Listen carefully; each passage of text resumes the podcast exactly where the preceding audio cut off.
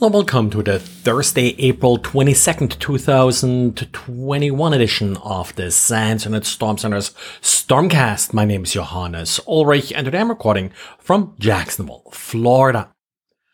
Well, and starting today again with yet another software supply chain issue. Open source software, of course, was uh, sort of in the focus of software supply chain issues for a long time because many of these open source projects are really based more on trust than actual code reviews. And if parts of the community feel that trust is violated, of course, uh, the reaction can be quite harsh. And uh, this is what researchers at the University of Minnesota are currently experiencing. Late last year, researchers at the University of Minnesota uh, did experiment with a project they called Hypocrite Commit that affected the Linux kernel. They identified a couple of patterns that in the past have led to security vulnerabilities. And based on these patterns, they created patches which they submitted to the Linux mailing list. In Linux, usually patches are first discussed on these mailing lists before they're actually being added as a commit to some Git repository. In this case, whenever a maintainer essentially indicated that the patch looks good and was essentially approved, the researchers then pointed out why the patch shouldn't be approved. So in this case, it was never actually committed to Git. So that was kind of uh, the safe procedure they came up with in order uh, to test their hypotheses if it's possible to introduce these vulnerabilities into the Linux kernel without actually modifying the production Linux code. And this looked all good. They went public with this in December. In February, their paper was published. And earlier this week, a kernel maintainer decided to no longer accept any commits from the University of Minnesota and to undo hundreds of commits already submitted by these researchers, but also by other contributors from the University of Minnesota.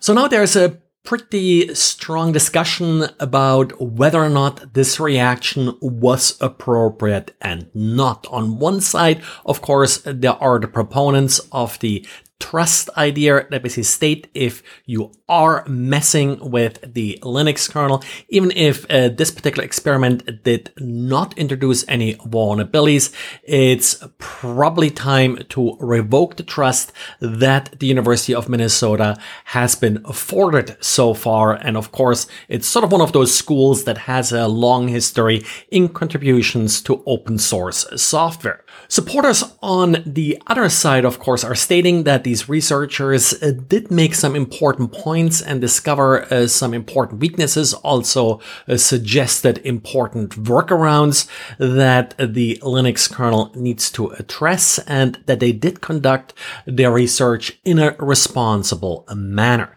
What really comes down to in the end is whether or not an important project like the Linux kernel should be used at all for research like this, because after all, it's often not necessarily what actually happens, but really the appearance of what happens that does affect trust more than anything else. And when it comes to software supply chain security, trust, of course, is a very difficult issue uh, these days, whether or not you're dealing with open source or commercial software.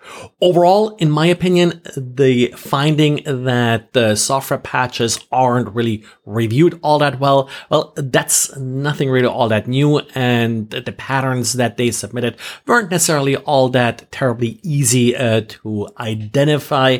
But uh, yes, uh, there probably should be some improvement in how reviews are being done and how maybe automated tools are to be used in order to avoid some vulnerabilities like this from being introduced.